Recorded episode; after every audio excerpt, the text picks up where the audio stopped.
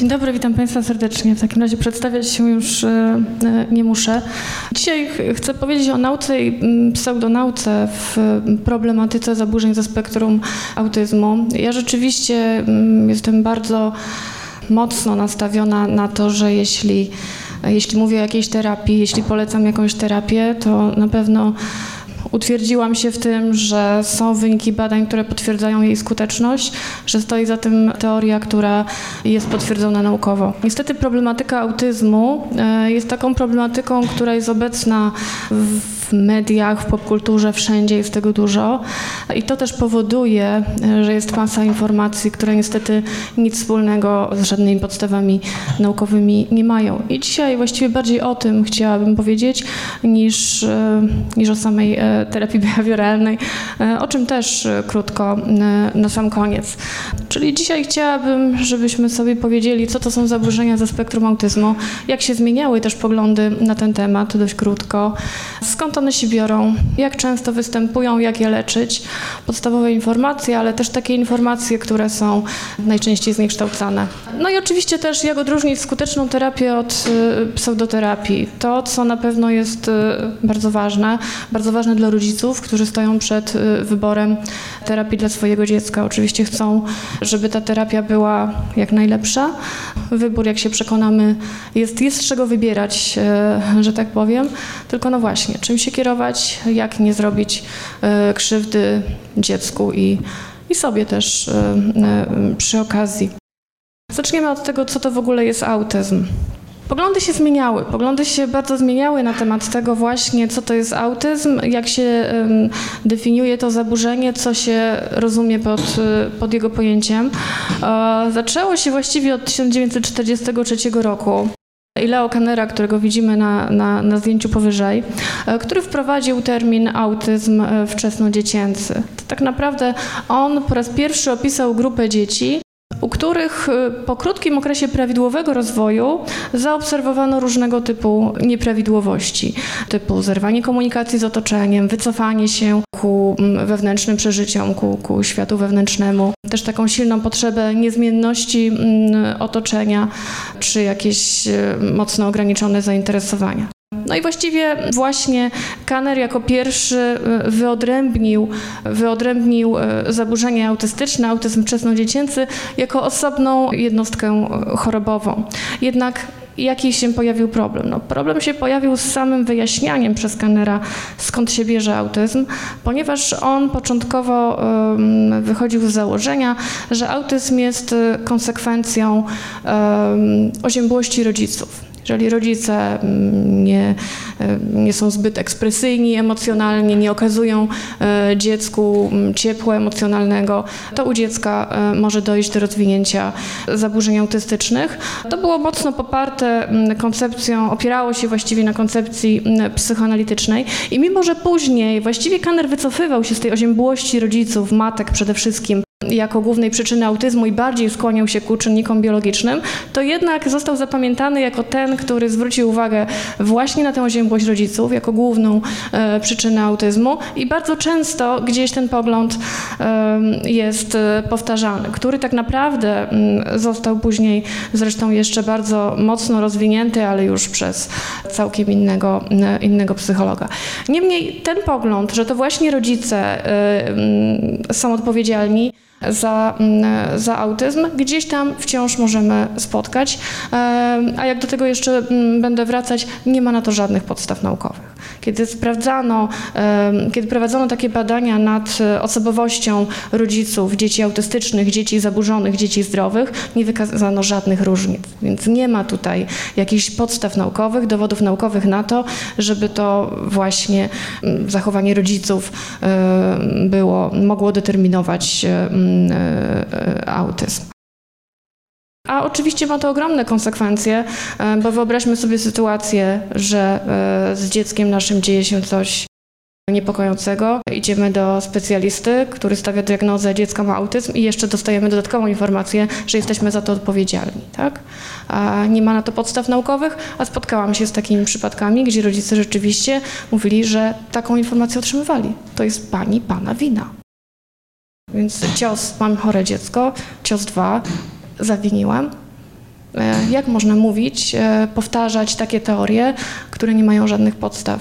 To jest nieetyczne i to sprawia cierpienie innym osobom. No ale idźmy dalej. Rok później właściwie Hans Asperger również zwrócił uwagę na e, zaburzenie autystyczne, austriacki lekarz tym razem, ale w tej właśnie łagodniejszej e, formie, o której dzisiaj mówimy, zaburzenia Aspergera, zresztą od jego, od jego nazwiska. Co się później działo? Właściwie e, sam autyzm, zresztą też przez właśnie Aspergera, był często łączony z rozszczepieniem e, schizofrenicznym. Zresztą do dzisiaj mamy jako składową schizofrenię jako jeden z objawów właśnie, właśnie autyzm. W związku z tym no gdzieś też trzeba było tego oddzielenia od e, schizofrenii i to miało miejsce w latach 60. Następnie te poglądy znowu się zmieniały e, i to głównie za sprawą klasyfikacji chorób psychicznych przygotowaną przez Amerykańskie Towarzystwo Psychiatryczne. Tutaj widzimy je kilka edycji, trzecią, czwartą, piątą, bo w tych edycjach rzeczywiście też e, te poglądy na temat autyzmu się zmieniały. W latach 80. autyzm był zaliczany do całościowych zaburzeń e, rozwojowych, później w czwartej edycji dodatkowo właśnie było jeszcze wyłączone zaburzenia Aspergera osobno i wśród tych całościowych zaburzeń rozwojowych było właściwie pięć różnych, między innymi zaburzenia autystyczne, między innymi zaburzenie Aspergera. W piątce, czyli w najnowszej wersji, która dzisiaj obowiązuje, właściwie znowu zostało to zawężone i do jednego worka zostały wrzucone zaburzenia ze spektrum autyzmu, w tym e, e, zaburzenia Aspergera. To ma znaczenie, dlatego że te kryteria, e, które właśnie tutaj pojawiają się w tych klasyfikacjach, no wpływają oczywiście na diagnozę. Jak powiemy sobie, jak często występuje autyzm, no to też oczywiście ma to znaczenie, jak, e, co rozumieliśmy przez ten autyzm, tak? Więc to też nie jest tak, że my patrzymy sobie gdzieś w internecie na te słupki, że w latach, nie wiem, 60. tego autyzmu było, pojawiał się tak rzadko, a, a teraz tak często. To nie jest tylko mm, powód, powodem nie jest to, że ta zachorowalność tak rośnie, tylko co innego było rozumiane e, przez autyzm, inna jest też wykrywalność i tak dalej. No i właśnie dzisiaj, e, zatrzymując się przy tej klasyfikacji e, DSM-5, jakie mamy kryteria zaburzeń autystycznych. Cztery, cztery główne kryteria, czyli stałe deficyty w zakresie komunikacji społecznej, interakcji społecznej, ograniczone, powtarzalne wzorce zachowań, obsesyjne zainteresowania, obecność zaburzeń obserwowanych już we wczesnym y, dzieciństwie, no i ograniczenie lub osłabienie normalnego funkcjonowania. Są cztery kryteria, e, które dzisiaj też są oczywiście uwzględniane e, przede wszystkim w diagnozie zaburzeń, zaburzeń autystycznych. Ogólnie mówimy, kiedy mówimy o autyzmie, mówimy o takiej triadzie autystycznej, tak? Czyli z autyzmem mamy do czynienia wtedy, kiedy komunikacja jest zaburzona, interakcje społeczne, i problemy mamy też z zachowaniem, tak? Te trzy sfery są u dziecka autystycznego zaburzone. Jednak jest to zaburzenie, w którym rzeczywiście musimy pamiętać o bardzo dużym zróżnicowaniu. Nie mamy dwóch dzieci autystycznych jednakowych e, i też nasilenie zaburzeń w tych obszarach e, trzech wymienionych może być bardzo, bardzo zróżnicowane, o czym też e, warto pamiętać. No i właśnie, e, fakty na temat e, autyzmu. Skąd się bierze? Tak jak już e, wspomniałam, te poglądy na temat tego się zmieniało. Zaczęto e, od właśnie takich koncepcji psychoanalitycznych, od tej oziębłości matki, czyli obwiniania rodziców i to, co się dzieje po urodzeniu dziecka, że to te czynniki wpływają na e, rozwój mm, autyzmu. Tak jak już wspominałam, badania nie potwierdzają takiej zależności. No i właściwie dzisiaj, jeżeli patrzymy na współczesne badania dotyczące etiologii autyzmu, no to one wskazują niewątpliwie na czynniki genetyczne, E, na urazy w okresie mm, prenatalnym, e, nieprawidłowości w mózgu, zaburzenia neurochemiczne, e, jakieś dysfunkcje układu immunologicznego. To są determinanty, mm, determinanty autyzmu, czyli nie ma takiej jednoznacznej etiologii. Wiadomo, że jest to jakby mieszanka czynników genetycznych, czynników środowiskowych, które łącznie powodują zaburzenia w układzie nerwowym. Jeżeli patrzymy na te czynniki genetyczne i tutaj e, spojrzymy na badania z tego zakresu, co z nich wynika? Jeżeli porównujemy zgodność e, objawów u bliźniąt e, jednojajowych i dwujajowych, u jednojajowych ta zgodność objawów jest między 60 a 90%, u dwujajowych to jest między 5 a 10%. No to rzeczywiście te różnice są bardzo znaczące, no ale to nie jest 100%, tak? Gdyby tylko czynniki genetyczne odpowiadały za autyzm, byłoby 100% u, jednojajowych, a tak nie jest. Czyli wiemy, że z jednej strony predyspozycje genetyczne, z drugiej strony to, co się dzieje, e, to, co się dzieje e, w środowisku, więc środowisko tutaj oczywiście też ma ważny, e, ważny wpływ tyle właściwie wiemy, czyli tak naprawdę wiadomo też, że nie ma właściwie takich biologicznych markerów, które moglibyśmy w odniesieniu do, do autyzmu wyróżnić. Natomiast na temat przyczyn autyzmu możemy znaleźć wiele informacji, które mają niewiele wspólnego z prawdą. Między innymi słynny mit na temat e, szczepionek, które rzekomo powodują autyzm, tak? czyli szczepionka przeciw odrze, śwince, różyce, zwana w skrócie właśnie MMR, e, e, a wystąpienie autyzmu. Nie ma dowodów naukowych żadnych potwierdzających to, że szczepionki mogą powodować u dzieci autyzm. Co więcej, my później sobie powiemy, jak odróżniać naukę od pseudonauki i jak wrócimy do tego przykładu, to przekonamy się, że to jest taki typowy przykład naukowy, gdzie postawiono hipotezę, zweryfikowano, nie potwierdzono jej, tylko że ona dalej się e, utrzymuje. Nie ma też żadnych dowodów e, na związek między chłodem emocjonalnym rodziców a występowaniem autyzmu. To już wspominałam o takich badaniach. Oczywiście takie poglądy również e, pojawiają się w wielu miejscach.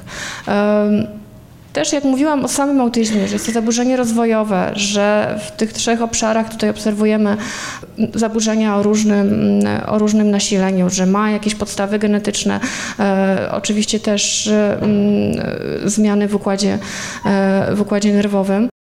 Nie wspominałam jeszcze o takim poglądzie, który Państwo pewnie doskonale e, znają właśnie z, z filmów, z różnych e, przekazów, e, że tak naprawdę dziecko autystyczne to jest tylko takie dziecko, które z jakiegoś powodu zamknęło się we własnym świecie ale ono jest całkiem jakby normalne. Wystarczy go z tego zamknięcia jakoś wydobyć, otworzyć i ono będzie funkcjonowało normalnie. Tak?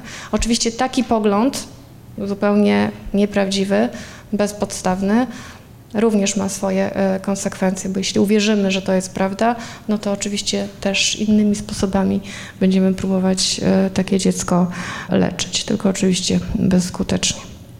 Jeśli chodzi o częstość występowania, e, tutaj też, tak jak już wspominałam, gdzieś tam ja wczoraj jak wrzuciłam w internet właśnie takie słupki mi wyskoczyły rosnące Oczywiście rośnie ta, ta, ta liczba i te słupki rosną, ale tak jak powiedziałam, wiele czynników na to wpływa. Wiele czynników na to wpływa, bo chodzi o samą wykrywalność i o, o to, że zmieniają się ich same poglądy już nawet w tych klasyfikacjach chorób psychicznych, co traktujemy za autyzm, a, a co nie. Więc też z przymrużeniem oka można patrzeć trochę na, na te rosnące słupki. Co wiadomo, no właśnie, jeżeli się porównuje badania w różnych krajach, to ta rozpiętość jest dość spora, od jednego dziecka na 150 do jednego na 75. Badania płciowe tutaj rzeczywiście są dość jednoznaczne. Czterokrotnie więcej chłopców choruje niż dziewczynek, ale u dziewczynek e, z reguły te zaburzenia są dość silniejsze, czyli tak naprawdę jeżeli dziewczynka choruje e, na autyzm, występują u niej e, zaburzenia neurologiczne z reguły poważniejsze niż u u chłopców. No i z badań amerykańskich też okazało się, że częściej autyzm występuje w rodzinach białych, azjatyckich niż afroamerykańskich czy, czy hiszpańskich. Także też ta szacunkowa częstość występowania jest zróżnicowana i zależy od mm, wielu różnych czynników, ale tak jak powiedziałam, też zależy od tego, co rozumiemy przez e, autyzm, jak go diagnozujemy, na ile ta nasza diagnoza jest mm, trafna. Rokowania. To, co wiemy z badań, autyzmu nie można wyleczyć. Nie da się autyzmu wyleczyć. Więc jeżeli um, mówimy o terapiach w przypadku autyzmu, to celem tych terapii jest poprawa funkcjonowania takiego dziecka. Tak? Żeby jemu żyło się lepiej, żeby lepiej żyło się też jego e, e, otoczeniu, żeby ono było samodzielne w miarę możliwości, na tyle, na ile można e, być. To jest celem terapii. Nie nastawiamy się tutaj na to, że my dziecko całkowicie wyleczymy e, z autyzmu, bo to jest niemożliwe. Natomiast można z autyzmem funkcjonować e, całkiem nieźle, mm, że tak powiem, ale to jest zupełnie coś, coś innego. Więc też do tego jeszcze wrócimy, ale jeżeli ktoś obiecuje, że dzięki jego terapii wyleczy całkiem dziecko z autyzmu, to powinna się nam czerwona lampka zapalić. No i teraz, no właśnie, jaką terapię wybrać? E, ja wczoraj wpisałam w Google e, terapię autyzmu. 419 e, tysięcy mi wyskoczyło wyników w niecałą sekundę. No i, no i właśnie, co, co z tego wybrać, jak ocenić ich wartość. Nie jest to, nie jest to oczywiście łatwe. Nie jest to łatwe nawet dla osób, dla psychologów, dla osób, które problematyką się e, jakoś zajmują, a tym bardziej dla, dla rodziców. Mamy coś takiego na szczęście, jak raport Narodowego Centrum Autyzmu. E, to jest amerykańskie e, centrum, które rzeczywiście przyjrzało się bardzo uważnie oferowanym technikom terapeutycznym do, stosowanym w przypadku autyzmu. Uwzględniono wszystkie badania, jakie były dostępne, które ukazały się od 1957 roku. Więc rzeczywiście masa badań przeprowadzonych w różnych krajach, na różnych E, grupach.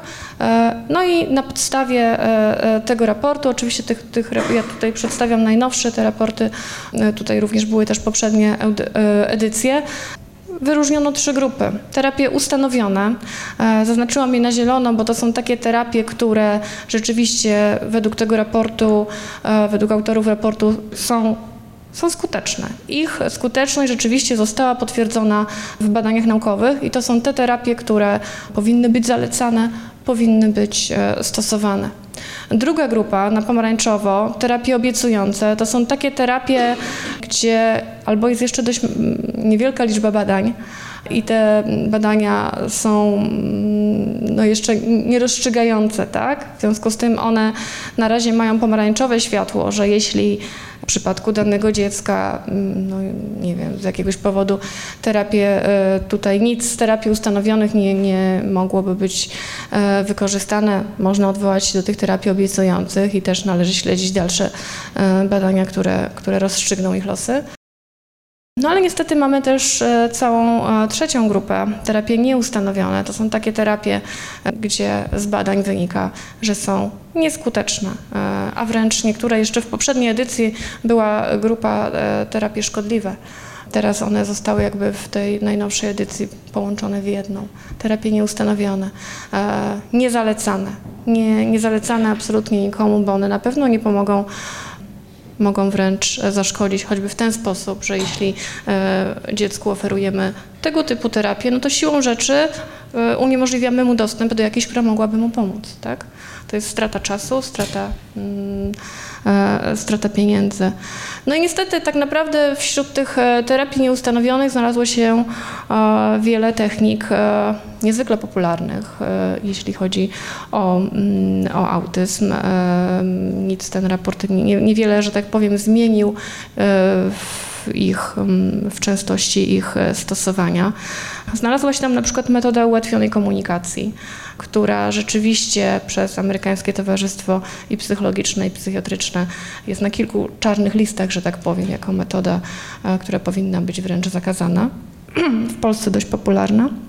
To jest taka metoda, która również już same podstawy teoretyczne ma dość błędne, bo mm, opiera się na e, teorii, że właśnie dziecko autystyczne jest takie zamknięte w swoim własnym świecie i my w pewnym sensie możemy do niego dotrzeć. Tak? Nie wiem, czy Państwo znają tę metodę. To jest taka metoda, że mm, Mówiliśmy, że dziecko autystyczne ma problem z komunikacją, czyli nie komunikuje się.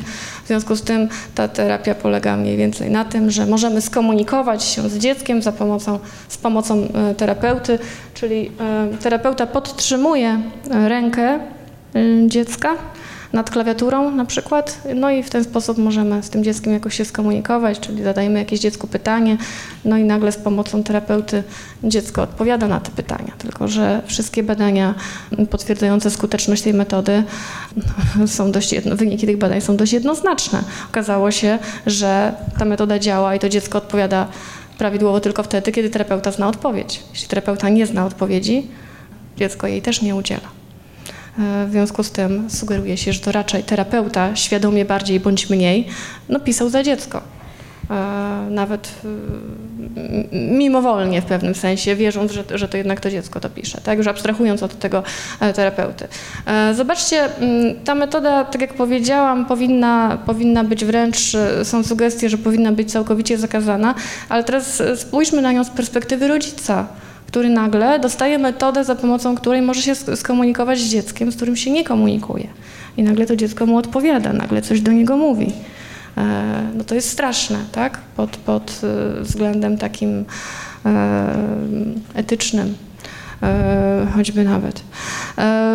W grupie tych terapii nieustanowionych znalazły się też wszystkie terapie dotyczące diet. Ostatnio bardzo popularne diety bezglutenowe, bezkazeinowe, E, zalecane e, dla właśnie dzieci mm, autystycznych. Również nie ma absolutnie żadnych e, dowodów, że mm, tego typu oddziaływania mogą być mm, pomocne. I popularna integracja sensoryczna, która również cieszy się coraz większą popularnością, również znalazła się w grupie trzeciej terapii nieustanowionych, tak? tych terapii, na których, co do których nie ma potwierdzenia w empirii. Tutaj pokażę jeszcze Państwu właśnie, tu mam takie zestawienie wątpliwych terapii, e, jeśli chodzi o zaburzenia autystyczne. Nie wiem na ile to jest e, e, czytelne, gdzie też jakby właśnie zestawiono te terapie razem. To jest zresztą przedruk ze świata nauki z 2010 2010 roku, gdzie też e, wybrano. E, znowu, to są terapie wątpliwe, opisane tam oczywiście jako te, które właśnie nie są potwierdzone, nie powinny być stosowane, nie są zalecane. E, jak na nie patrzymy, są dość, dość popularne. No i teraz, tak? Ja bym się mogła dowiedzieć, czy ta terapia integracji sensorycznej to badania dotyczące dzieci z autyzmem, czy to w ogóle jakby jest uznana jako terapia E, nie wskazano w ogóle w kontekście pracy z dziećmi e, z różną niepełnosprawnością, czy to dotyczy tylko... Ten raport koncentrował się na badaniach dzieci autystycznych, tak? Więc, e, więc w ten sposób odpowiem. Jakby nie, nie, no nie mógł uwzględnić absolutnie wszystkiego, więc chodziło o dzieci autystyczne. No i teraz tak, czym się one tak naprawdę różnią? Czym się różnią te wątpliwe terapie od, od terapii naukowych? Zacznijmy od samych E, podstaw, e, w ogóle od cech e, nauki, bo to nam też pomoże później odróżniać terapię. Dlatego, że oczywiście mamy ten raport. Jak spotkamy się z jakąś terapią, możemy sprawdzić, gdzie ona w raporcie się znalazła, no ale oczywiście te terapie powstają coraz nowe, tak? Raport nie nadąża z uzupełnianiem, więc musimy też mieć podstawową wiedzę na temat nauki, pseudonauki, w odniesieniu oczywiście do terapii, e, żeby móc samemu, przynajmniej wstępnie ocenić wartość e, danej e, oferowanej przez kogoś techniki. Podstawowe cechy nauki, zasada racjonalnego uznawania przekonań. Tutaj mówimy o czymś takim, że nauka balansuje między sceptyzmem a dogmatyzmem.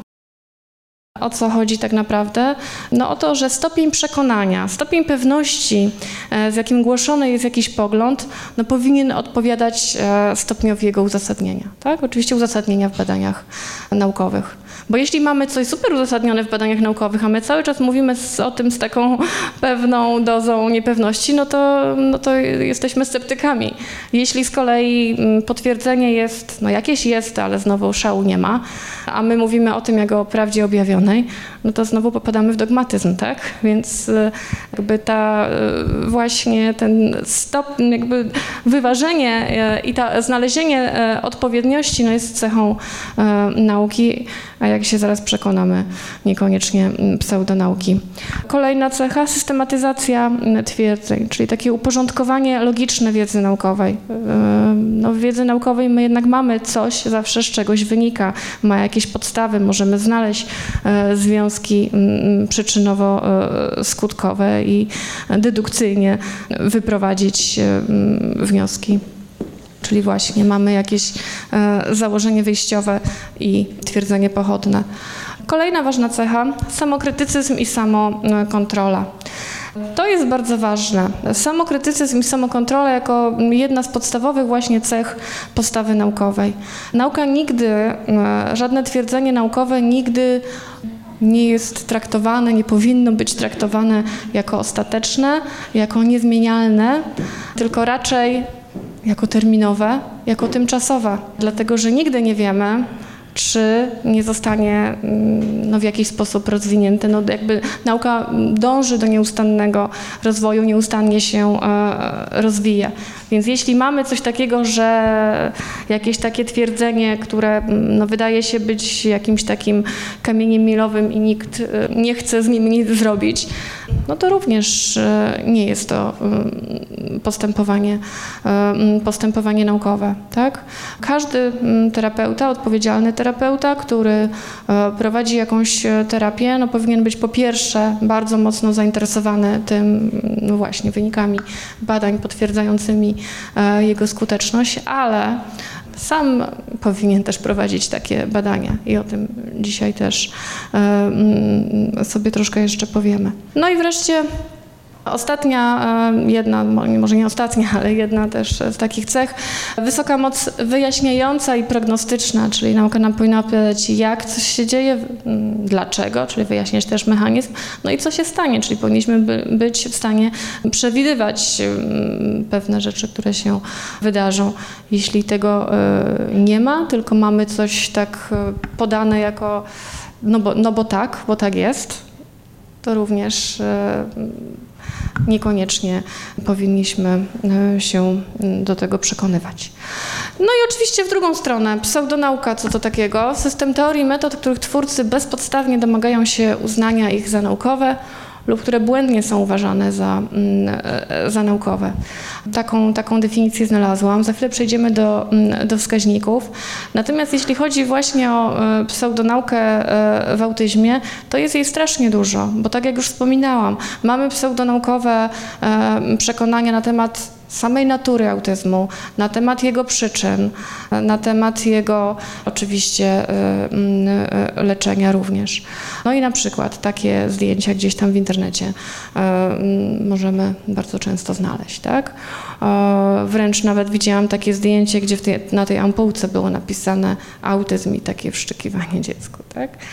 No oczywiście tego typu y, przeróżne y, strony internetowe promujące jakieś fora, promujące tego typu poglądy, no oczywiście również mają swoje ważne konsekwencje.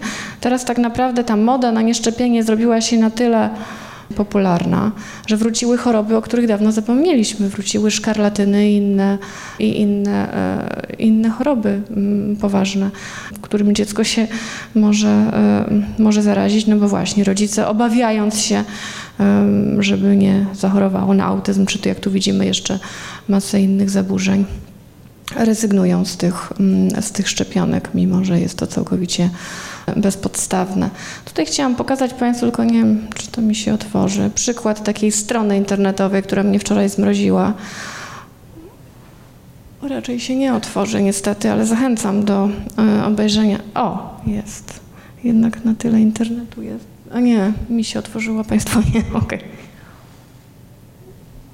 A jedź, może to się uda, nie uda się. No dobra, chyba się nie uda.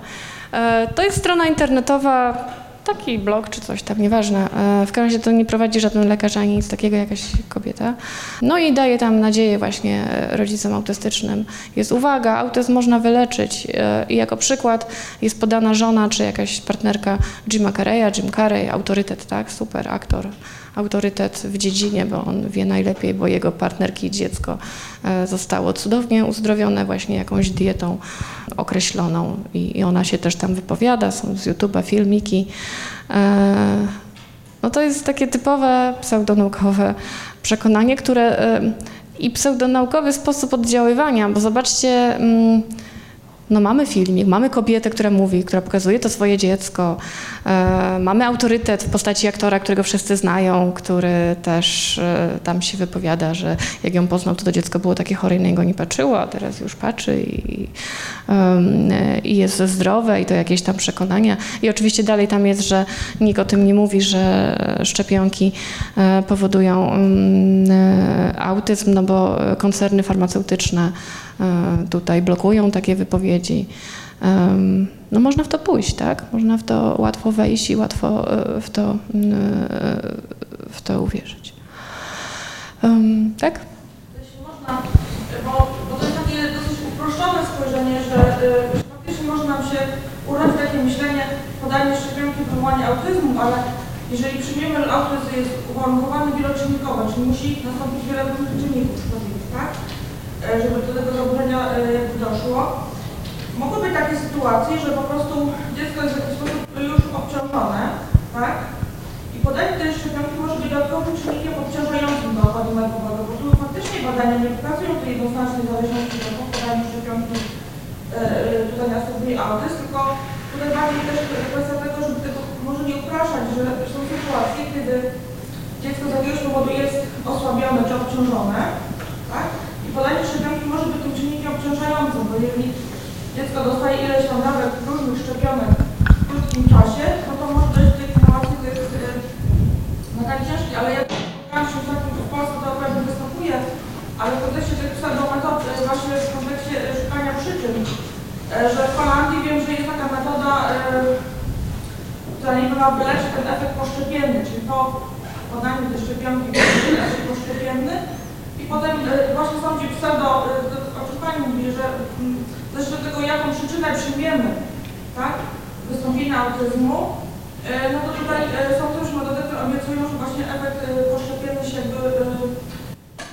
Cofnie. No więc e, to tak właśnie o tym, jak mówiłam, jeżeli przyjmiemy błędną przyczynę, to niestety później już e, mamy trochę pozamiatane, bo idziemy w złym e, kierunku. A o tym, co Pani mówiła, kiedy te poglądy w ogóle mm, zaczęły narastać, tak naprawdę one się pojawiły dawno temu, te poglądy, że mm, szczepionka, szczepionki mogą powodować mm, autyzm. W Japonii był okres, gdzie całkowicie zakazano szczepić. I co się okazało? Wcale nie spadła zachorowalność na autyzm no to powinna spaść, tak? Jeżeli żadne dziecko nie było zaszczepione, a nie spadła.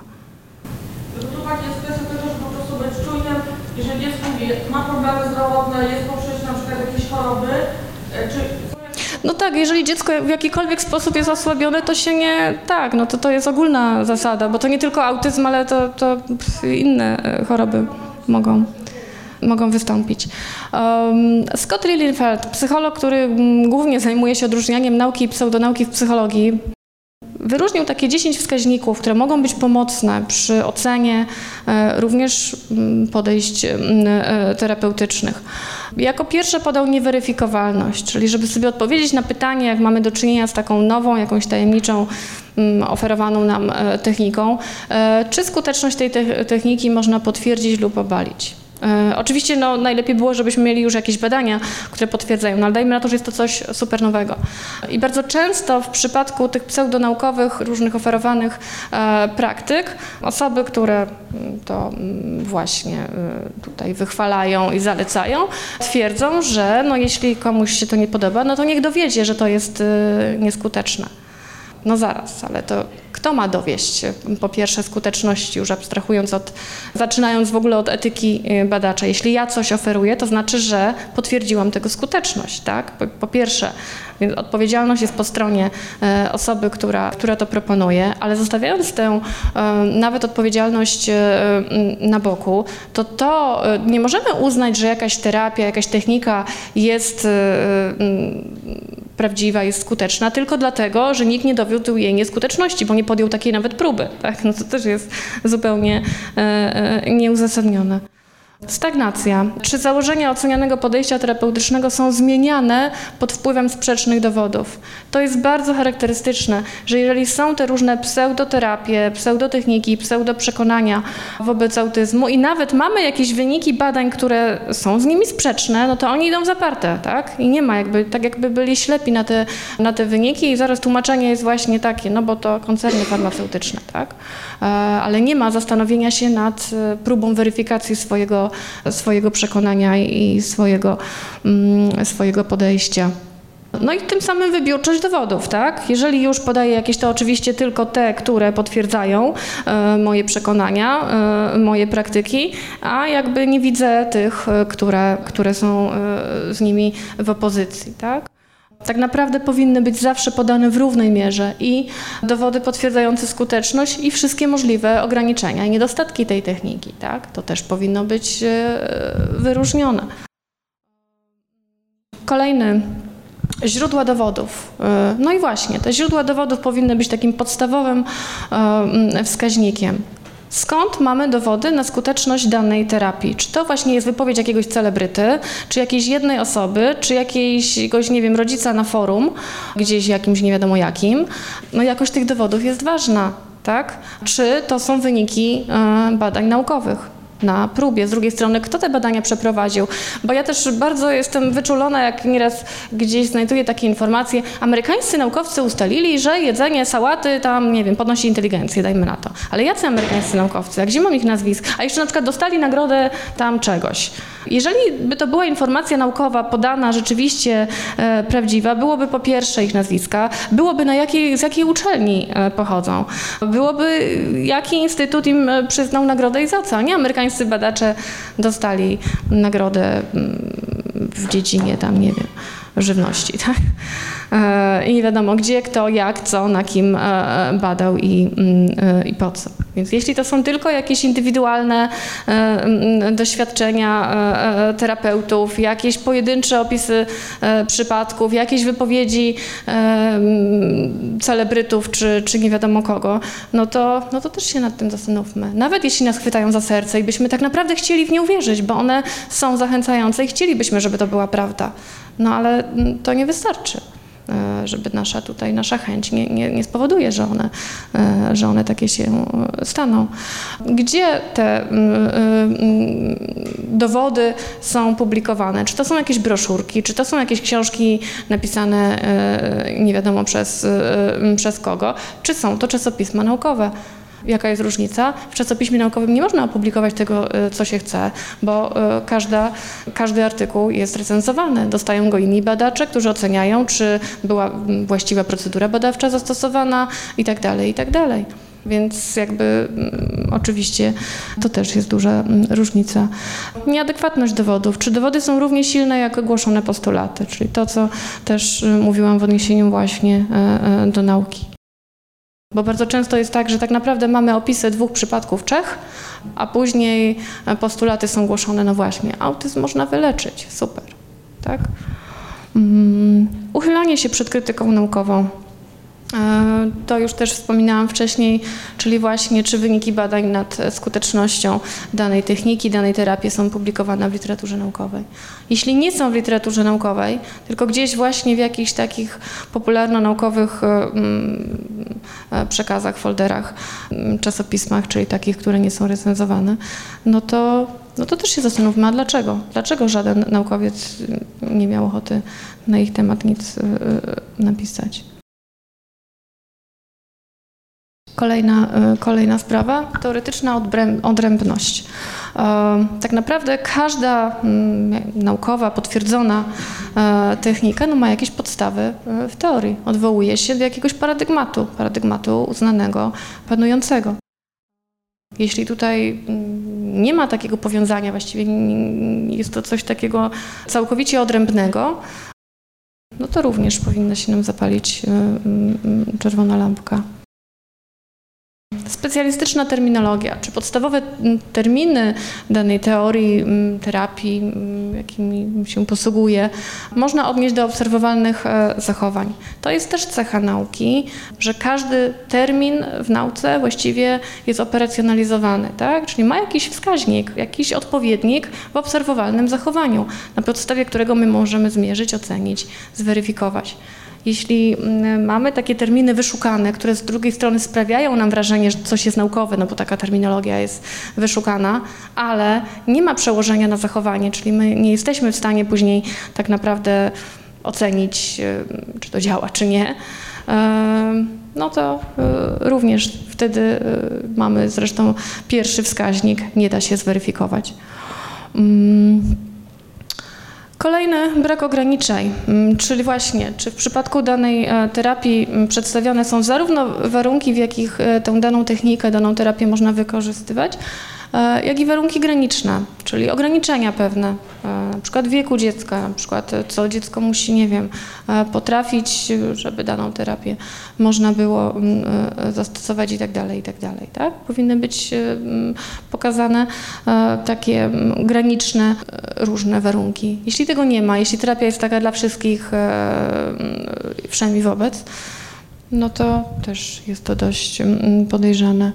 No i wreszcie holistyczność, ostatni wskaźnik. Holistyczność, czyli bardzo często takie różne pseudoterapie są przedstawiane jako, jako takie, które oddziałują na cały system równocześnie.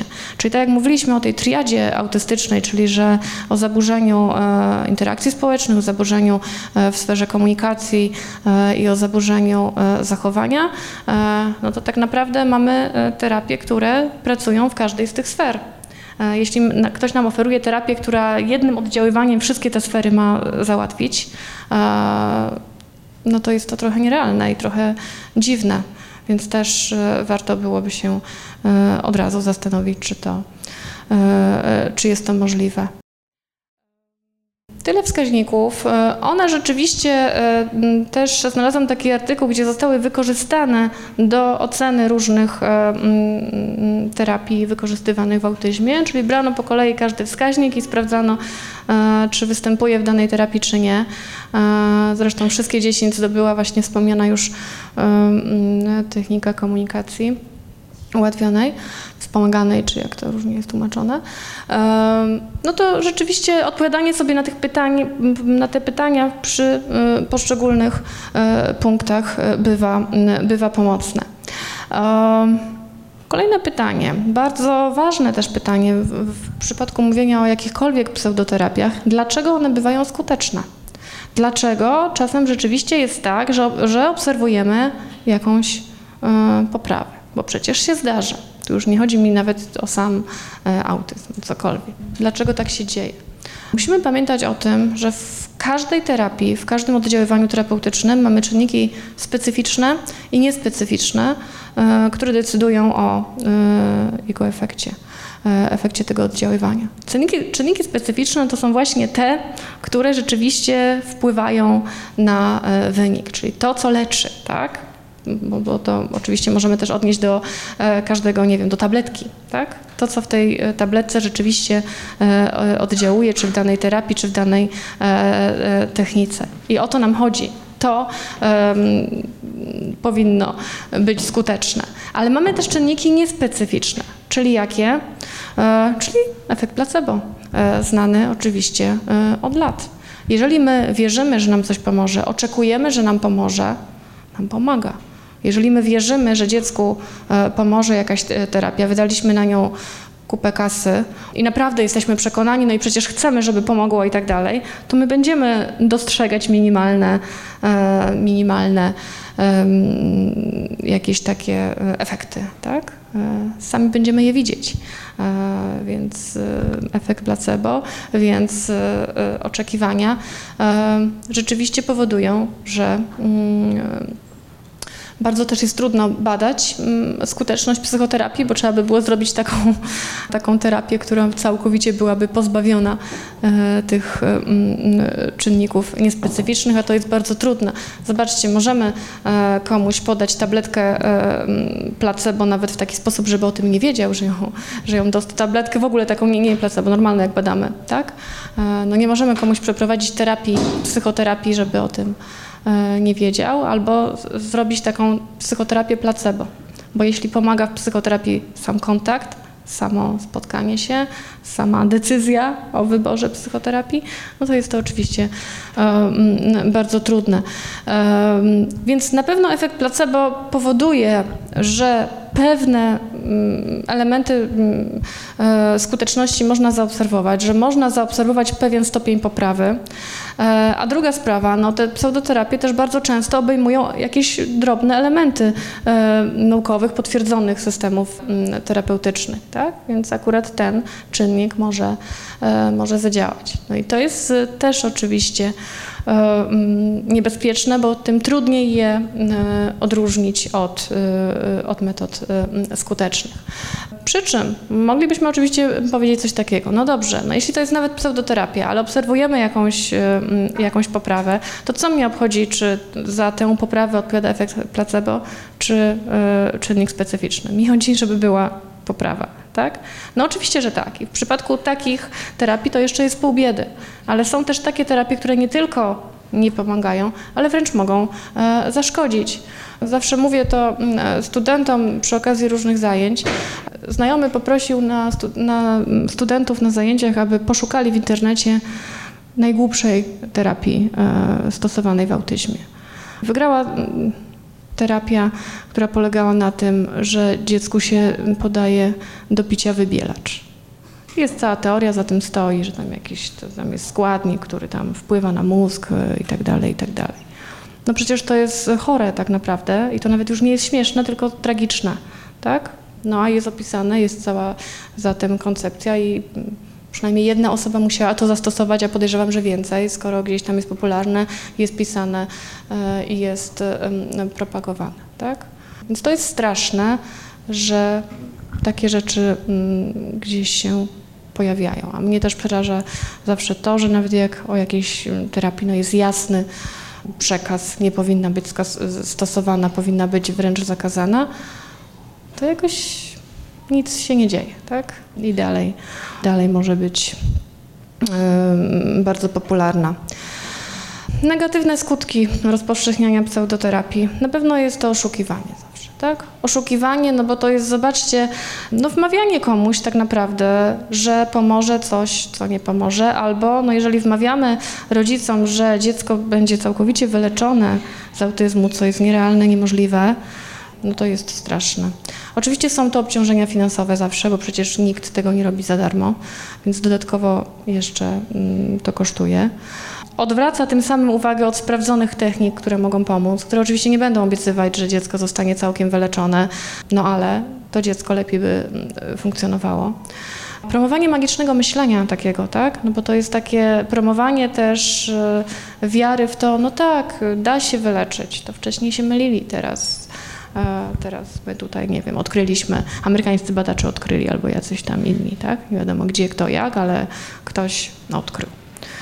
Też no, powoduje to takie wyłączenie zdolności krytycznego myślenia. Z tym akurat y, nie trudno się też jakby tutaj nie, nie nikogo to nie będzie dziwić, tak? Że rodzice szukający pomocy dla swojego dziecka autystycznego no, będą się chwytać wszystkiego, więc jakby takie dawanie im e, nadziei, no oczywiście wyłączy im zdolność krytycznego myślenia. E, no ale jest to skądinąd e, też potworne. Pobudzanie fałszywej nadziei i wygórowanych oczekiwań. No oczywiście co się dzieje później, kiedy już w końcu widzimy, że tych efektów e, nie ma, jest samooskarżanie, jest pogorszanie, jest depresja nawet u właśnie opiekunów, a, a, a dziecku nie pomogliśmy. No i teraz w ostatniej części przejdźmy w takim razie do tych terapii y, autyzmu o y, potwierdzonej skuteczności i ja tutaj skupię się na y, stosowanej analizie zachowania. Stosowana analiza zachowania i techniki, y, które y, wykorzystuję, no rzeczywiście w tym raporcie znalazły się w tej pierwszej grupie technik y, y, potwierdzonych, zaj, zajmując y, czołowe miejsce, czyli y, tak naprawdę to, co działa y, w terapii autyzmu, wywodzi się e, z zasad uczenia się. Tak? Bo tutaj właśnie zaburzenia zachowania, zaburzenia ze spektrum autyzmu, no są to jakieś pewne zbiory zachowań, w których się wyróżnia i deficyty, czyli takie umiejętności, które dziecko powinno posiadać, a których nie posiada, czy też zachowania jakieś typowe dla innych dzieci e, w jego wieku, które też u niego powinny być obecne w repertuarze zachowań, a ich nie ma, wtedy mówimy o deficytach. A z drugiej strony występują też nadmiary mm, behawioralne, tak? E, czyli takie zachowania, w które dziecko nie powinno się angażować, albo za często się angażuje, albo takie zachowanie, którego wręcz e, nie ma w repertuarze zachowań jego mm, rówieśników. No i z drugiej strony są to takie formy zachowań, które utrudniają mu, bądź bądź wręcz y, uniemożliwiają dalszy rozwój, kształcenie czy mm, y, funkcjonowanie mm, społeczne. Te techniki i ta y, terapia też jakby swoją wartość ma w tym, że skoro koncentruje się na zachowaniu, to właściwie bez względu na zmieniające się choćby nawet te klasyfikacje autyzmu w DSM, no jakby nie wpływa to na nią, tak? No bo e, ona, ta terapia koncentruje się na zachowaniu. Chodzi o to, żeby e, zachowanie tego dziecka było dla niego przede wszystkim jak najmniej uciążliwe. A przy okazji też, aby um, oczywiście jego bliscy również nie mieli problemów z jego zachowaniem. E, jakie są w związku z tym mm, cele e, stosowania analizy zachowania? No na pewno rozwijanie zachowań e, pożądanych, tak? czyli tych pożądanych zachowań, które właśnie powinny u tego dziecka występować, a albo nie występują, albo występują na przykład za rzadko, tak? czyli zwiększanie częstotliwości zachowań pożądanych, takich, które już są w repertuarze, no ale z jakiegoś powodu pojawiają się bardzo rzadko. Kształtowanie nowych mm, pożądanych zachowań, czyli takich, które dziecko powinno, powinno one występować w jego repertuarze. U, u rówieśników obserwujemy takie zachowania, u tego dziecka tego nie ma, więc takie zachowania są kształtowane. No i wreszcie wyzwalanie zachowań pożądanych, czyli takie, które dziecko potrafi, ale z jakiegoś powodu ich nie, mm, nie emituje. Druga sprawa, redukowanie zachowań trudnych czyli zmniejszanie częstotliwości występowania tych e, zachowań bądź e, całkowite eliminowanie. To oczywiście jest y, też, y, mm, jeszcze sobie dzisiaj o tym powiemy, przy redukowaniu zachowań trudnych to też czasem jest błędnie e, mm, przedstawiane. E, czasem stosowana analiza zachowania jest przedstawiana jako ten typ terapii dzieci autystycznych, który chce zrobić z dziecka robota, tak? że ono będzie zachowywało się tak jak robot, y, robiło to, co my chcemy, żeby robiło, nie robiło tego, co też właściwie my chcemy, żeby, mm, żeby nie robiło. To nie jest tak. Cel tu jest nadrzędny, że to temu dziecku ma przede wszystkim być, e, być lepiej i jak my oceniamy jakieś zachowanie, czy będziemy z tym pracować, czy w ogóle to zachowanie możemy uznać za zachowanie trudne, to rzeczywiście jest to robione też z dużą e, rozwagą. I to nie jest tak, że, że absolutnie Tutaj każde zachowanie, które się nam nie podoba, będziemy mm, redukować, bo absolutnie nie o to chodzi. No i wreszcie e, trzeci cel, utrzymywanie i generalizacja mm, efektów interwencji.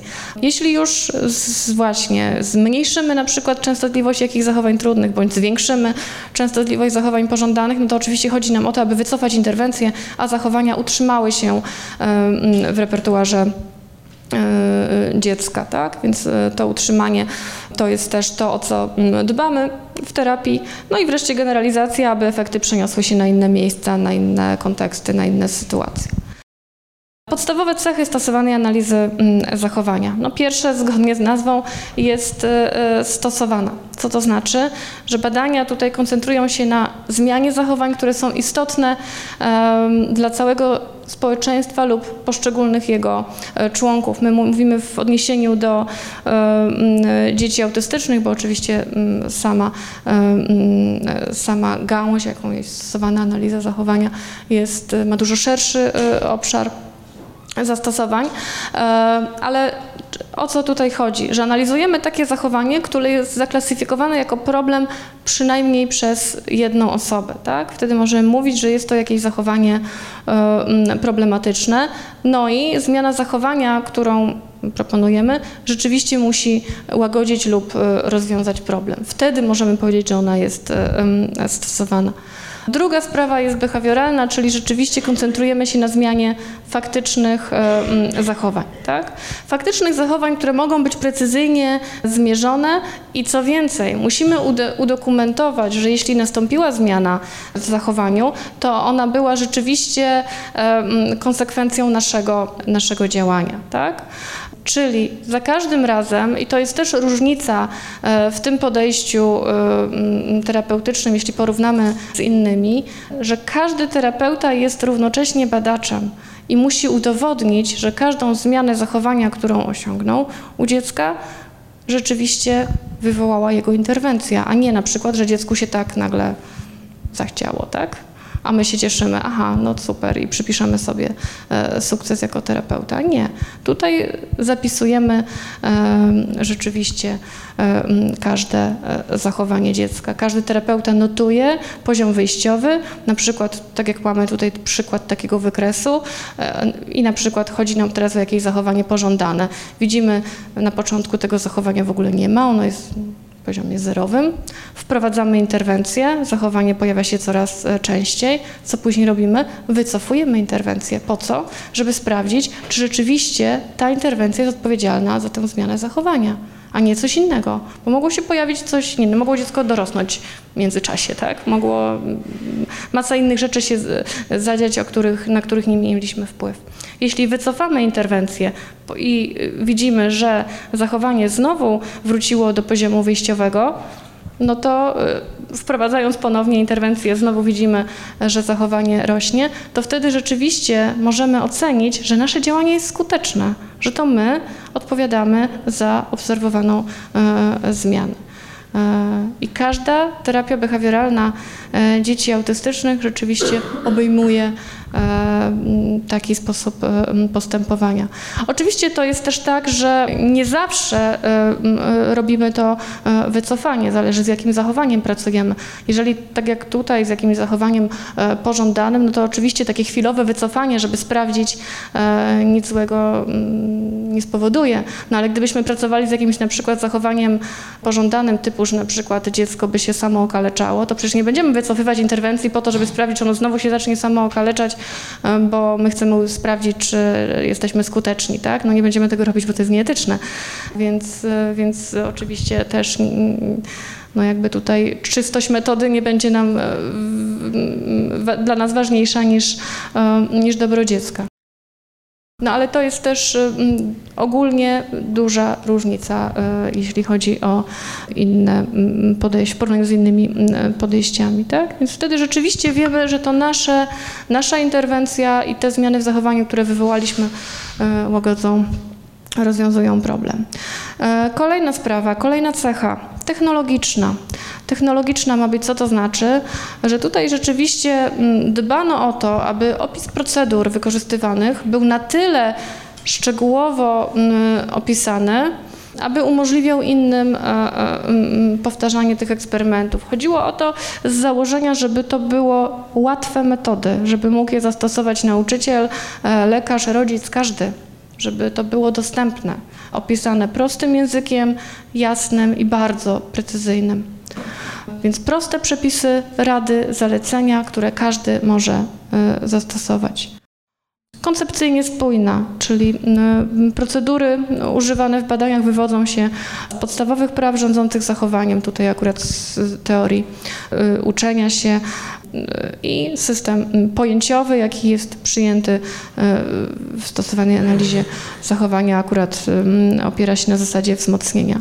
No i wreszcie skuteczna, to co już też, o czym już mówiłam, kiedy uznajemy, że jest skuteczna, jeśli efekty utrzymują się dłużej niż problem, który, który występował. Tak? Czyli to też nie jest tak, że my zaobserwowaliśmy, ok, podniosło się na słupku, na wykresie, e, do widzenia, jest skuteczne, załatwiliśmy problem. Nie, no patrzymy, co dalej się z tym zachowaniem dzieje, bo przecież ono później e, również może wrócić do poziomu e, wyjściowego, więc też później wprowadzamy oczywiście procedury utrzymywania efektów, efektów terapii. No i wreszcie, kiedy już nawet te procedury wycofamy, no to dopiero wtedy możemy uznać, że jest skuteczna, jeśli jeszcze się utrzymuje. Przynosząca zgeneralizowane skutki, czyli y, no właśnie, zmiana zachowania jest trwała, utrzymuje się po wycofaniu oddziaływania, to już mówiłam. E, rezultaty muszą być widoczne w innych też, e, w innych środowiskach niż to eksperymentalne, niż to e, terapeutyczne. Nie chodzi nam o to, żeby terapeuta nauczył dziecka jakiegoś pożądanego zachowania w gabinecie i tyle, i tam dziecko umie i fajnie i na wykresie jest super, ale wróci do domu i, i już nie umie tylko żeby to zachowanie rzeczywiście pojawiało się we wszystkich kontekstach, w domu, e, w szkole, w, nie wiem, e, gdziekolwiek indziej. Podstawowe zalety. Na pewno e, e, stosowanie analizy zachowania w kontekście, wykorzystywanej w kontekście terapeutycznym e, dla dzieci autystycznych.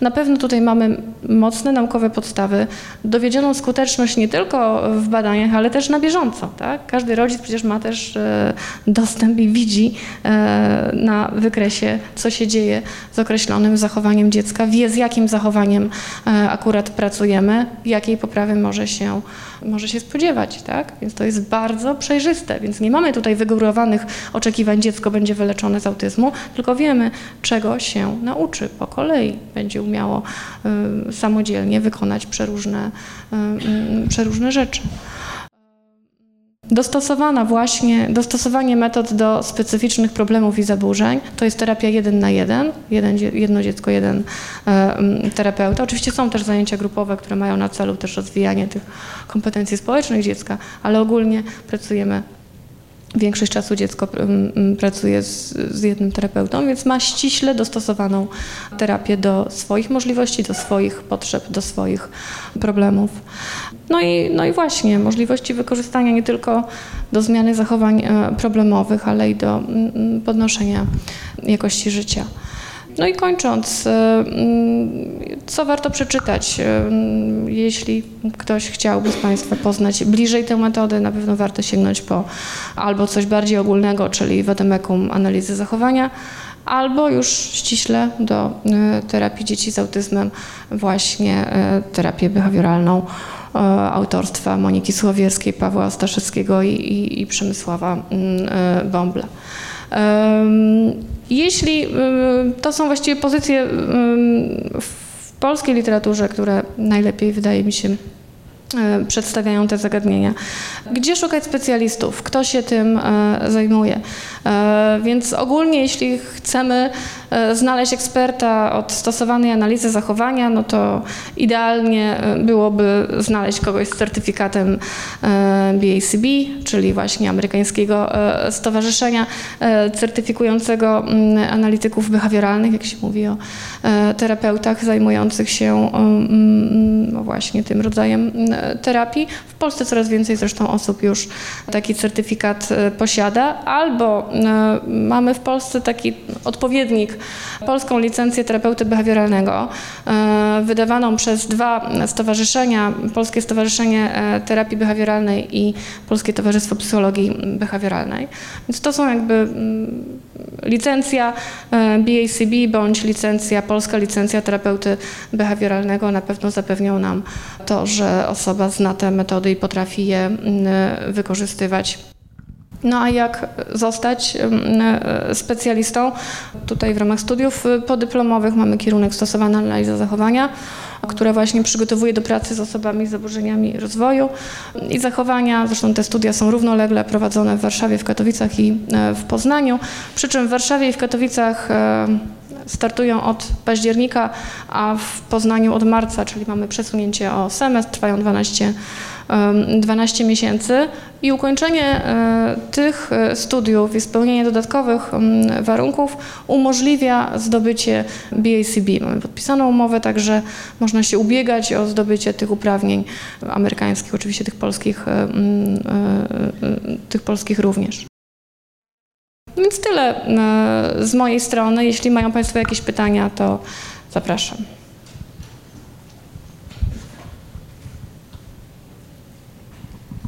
Kojarzy Pani może jakieś stowarzyszenia są albo fundacje, które często gdzieś tam e, zaburzeniami ze spektrum autyzmu się zajmują, albo kojarzą, nie wiem, rodziców, którzy się wymieniają, później gdzieś zaczynają się jakieś grupy wsparcia. Ja słyszałem ostatnio w radiu o takim programie Mhm. takiego buddy, e, czyli takiego e, kumpla, partnera dla, dla dzieci, czy nawet już osób dorosłych e, ze spektrum autyzmu. I to jest normalna, zdrowa osoba, która jest niejako wolontariuszem i która ma...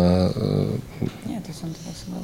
Nie, niekoniecznie muszą być to dwie osoby autystyczne. No, słyszałem w radiu takim, nie, chyba w TOK FM była taka, taka akcja, informacja i no, gdzie szukać takich praktycznych porad dla albo osób, które też się z tym stykają.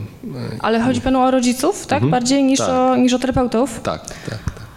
Hmm, teraz w tym momencie trudno mi- akurat mi podać e, takie forum rodziców, e, polecić, więc chyba bym poszła przez właśnie strony tych e, stowarzyszeń, czyli albo PSTB, Polskie Stowarzyszenie Terapii Behawioralnej i tam być może jest jakiś link do jakiegoś, e, do jakiegoś forum e, rodziców. Tam na pewno jest forum też takie mm, terapeutów i, w ogóle osób zainteresowanych tą, tą tematyką, więc może w ten sposób. Natomiast nie, nie, potrafię podać teraz takiego forum, gdzie, które bym poleciła, bo ja znam ich dużo, ale akurat jestem dość sceptycznie do nich nastawiona. Jasne, Więc- to spytam jeszcze jedną praktyczną rzecz. Yy, Mówiła, mowa była o terapii sensorycznej też jako tej, która jest... Nie, Integracji sensorycznej. Mhm. Integracji sensorycznej. My Spotkaliśmy się z czymś takim jak szczotkowanie, na przykład, żeby te dzieci doczulać, nie wiem, jakoś je...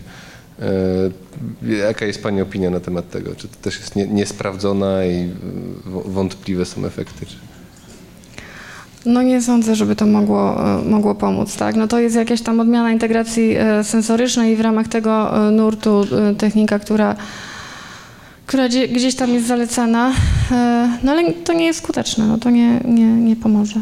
A słuchowa ma Johanssona, e, tak, taka su- słuchowa. Ja rozumiem, że to niekoniecznie musi być dla, do, autyzmu, ale generalnie do dzieci, które mają Wiem, że ogólnie w, zaburzenia e, głęb, czucia głębokiego, płytkiego, równowagi i tak dalej. Jeśli chodzi o muzykoterapię, to ja wiem, że jakieś elementy muzykoterapii znalazły się w tej środkowej jakby grupie, czyli w tej jeszcze nie do końca przebadanej, tej z pomarańczowym światłem, które, które być może zostaną jeszcze bardziej potwierdzone, no ale na pewno nie są w tej grupie, że nie, tak? Więc myślę, że tę można byłoby też do, do tych zali- zaliczyć. Czyli jeszcze nie mamy jednoznacznej odpowiedzi, ale na pewno nie, raczej nie, nie powinny zaszkodzić. To jest też tak, że oczywiście mm, to nie jest tak, że em, czasem, że, że absolutnie nic nie, nie, nie można, tylko najgorsza jest taka sytuacja, kiedy my zastępujemy sprawdzone metody takimi metodami, które e, kurcze nie pomogą, tak? To jest strata czasu, pieniędzy, wszystkiego. Jeśli sobie dodatkowo coś jeszcze dołożymy, bo przeczytaliśmy o tym, no nie ma jeszcze na ten temat żadnych badań, jest to coś nowego, ktoś wymyślił, można coś dołożyć, spróbować, ale zastępować niekoniecznie, tak? Więc, więc też jakby w takim, e, w takim kierunku. No bo oczywiście możemy sobie wyobrazić sytuację, że ktoś wymyśli genialną e, terapię, ale ona się doczeka badań nad skutecznością za parę lat, tak? A my będziemy czekać, bo jesteśmy tacy właśnie znowu w drugą stronę skrzywieni. Więc, więc też nie w ten sposób, ale raczej, raczej nie zastępujmy czymś takim, gdzie nam, to jak w życiu, jak nam ktoś obiecuje też łatwe pieniądze, to z reguły jest to e, coś nie tak i tak samo niestety z tymi terapiami. Jak obiecują za dużo, no to niekoniecznie tak się stanie. To jeśli można, jeszcze chciałabym się tutaj odnieść. e, Ja akurat jestem pedagogiem specjalnym i ta dyskusja dzisiaj wydaje mi się bardzo ważna, e, dlatego że ja też e, bardzo często właśnie mówię o tych terapiach, które e, są taką formą oszustwa tych rodziców. Po pierwsze właśnie mamy mm, takie niewłaściwe oczekiwania co do efektów tej terapii, nie, nie, niewłaściwe jakby rozumienie przyczyn też danego zaburzenia. Jeśli chodzi na przykład o terapię integracji sensorycznej, to tutaj y, też jest takie pewne przekłamanie, że mm, te testy standaryzowane, które w ogóle dotyczą właśnie określania tych zaburzeń, one dotyczą normy intelektualnej. Natomiast większość osób z autyzmem, nie tylko z mózgowym porażeniem i zespołem Downa, ma niepełnosprawność intelektualną w różnym stopniu. I, a akurat paradoks polega na tym, że terapia integracji sensorycznej stosowana do dzieci z niepełnosprawnością intelektualną, więc już mamy pewien zgrzyt, że nie do końca jest to kompatybilne, tak? Że z jednej strony mamy testy niedostosowane do, do, do, do poziomu intelektualnego tych dzieci, a z drugiej strony orzekamy o jakichś tam trudnościach. To jest jedna rzecz. Po drugie, bardzo Państwu też polecam e, książkę Witkowskiego. E, on nie tutaj należy do kategorii tych sceptyków e, nauki polskiej. I on tutaj właśnie w drugim swoim tomie książki Zakazana psychologia jest cały jakby rozdział poświęcony temu, ja- jaki jest chory biznes na chorych dzieciach. I tam można sobie naprawdę yy, no z przerażeniem wielkim, bo to nie tylko jest kwestia integracji a to jest holding na przykład w kontekście dzieci z autyzmem, tak? Bardzo kontrowersyjna terapia. Yy, Też możemy sobie przeczytać o delfinoterapii. Tutaj problem polega na tym, że ci rodzice są bardzo często mamieni i to jest taki ból wielki, że że po prostu oni e, szukają tych sponsorów i naprawdę to są ogromne pieniądze na delfinoterapię, to jest ogromny wydatek na taką terapię i są bardzo niewspółmierne oczekiwania. E, Więc tutaj naprawdę zachęcam Państwa właśnie do tego, chociażby biofeedback też jest bardzo taka, powiedziała, kontrowersyjna metoda. E, Zresztą akurat Kościół katolicki zakazuje tej metody, jeżeli to dla kogoś akurat jest ważny taki kontekst religijny. Dlatego, że tam właśnie następuje takie przestymulowanie, jeśli chodzi o fale mózgowe, ale biofeedback też jest właśnie stosowany do dzieci z autyzmem, z ADHD. E, e, Obiecuje się tam też niesamowite efekty w kontekście właśnie sportowców, że to Małysz podobno ten biofeedback gdzieś tam uprawiał i tak dalej, więc naprawdę wydaje mi się, że taką kluczową sprawą jest właśnie e, przyglądać się tym metodom, które szkodzą, po prostu szkodzą, tak? Bo są metody, które, tak jak mówię, może być efekt placebo, o którym Pani tutaj dzisiaj wspomniała, ale jest dużo niebezpiecznych metod właśnie w kontekście e, pracy z dziećmi z autyzmem, właśnie mm, w kontekście na przykład takiej diety, gdzie porównywane są do, do leczenia raka że też ściągane są po prostu leki z zagranicy, bo to w Polsce nie istnieje na, na naszym rynku. I to po prostu jest taka czarna y, y, sfera, gdzie po prostu to niestety funkcjonuje i my jako pedagodzy, ja akurat tutaj w moim, moim tutaj doświadczeniu, ja się z tym spotykam, ale to jest bardzo trudne do, do zmiany, bo ten rodzic faktycznie na takim etapie niepogodzenia się z niepełnosprawnością dziecka y, po prostu no, chwyta się różnych tych metod, które naprawdę mogą zaszkodzić. I dlatego naprawdę zachęcam do tej książki Zakazana psychologia, y, bo myślę, że to jest taka podstawa w ogóle dla, dla każdego, żeby po prostu być czujnym i nie dać się wciągać w jakieś takie po prostu niebezpieczne y, metody, które nie wiadomo jaki efekt nam obiecują. Także dziękuję bardzo. Czy jakieś pytania jeszcze? Ktoś? To jeśli nie ma więcej pytań, dziękuję Państwu serdecznie. Do widzenia.